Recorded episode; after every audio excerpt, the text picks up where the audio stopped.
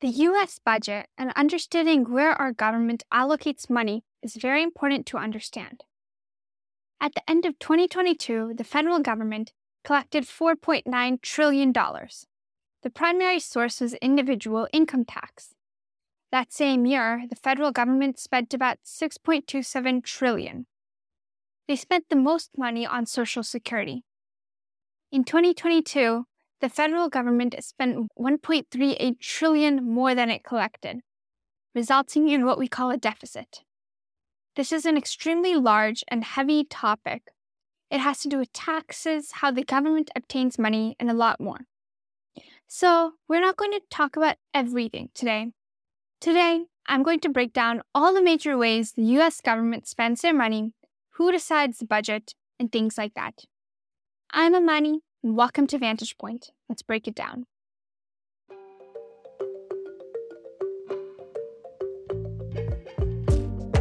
Currently, the US government has spent $1.93 trillion in fiscal year 2023. Compared to this time last year, the government spending has increased by about 9%. And FYI, the fiscal year is an accounting period spanning 12 months. For the federal government, it runs from October 1st to September 30th. The federal government spends money on many different categories, including the federal debt it has.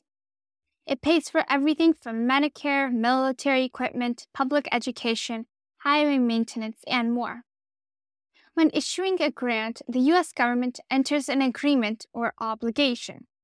In this situation, the US government is promising to spend the money either in the future or immediately.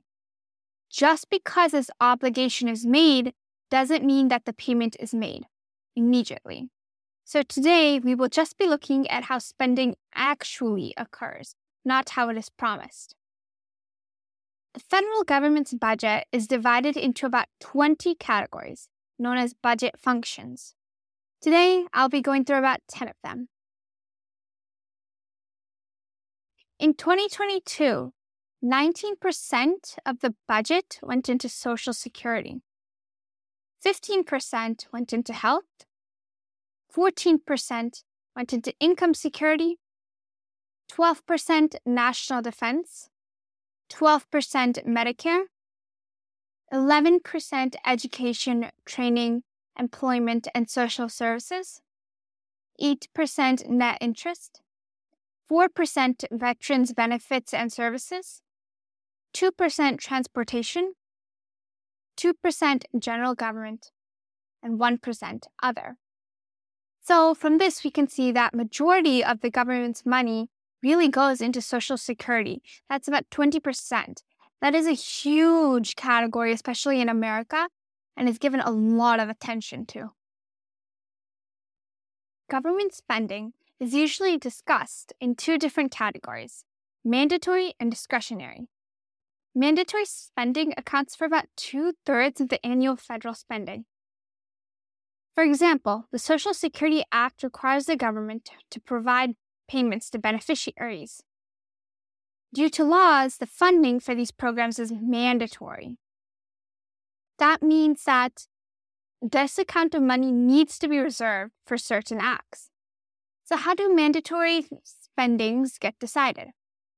So, firstly, existing laws require money for spending every year. And then the Treasury issues funds to specific agency spending accounts towards contracts, loans, grants, direct payments, and other financial assistance. Then, entitlement program benefits are paid out from these accounts to support people businesses, and state and local governments. So this does not require a vote from Congress because it's mandatory and it, there's no um, decision to be made about it.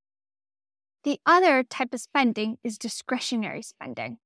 This is money that is formally approved by the government. Usually, the Congress allocates above half of its discretionary budget towards national defense, and the rush to other agencies such as transportation, education, housing, and social services program. So how do discretionary funds get, get spent? So first, the president submits recommendations for the next year's budget in the president's budget. Then, Congress reviews, revises, and votes on the budget during the appropriations process every year. Then, the president signs the budget into law, and spending goes to national defense and other federal agency programs. It is important to continue to watch how the government spends money and how it allocates its money to different places. This is because it directly impacts us. The places where they put their money is the places that we get benefited. So continue to explore and read the news and pay attention to that. Thanks for listening and stay tuned for more.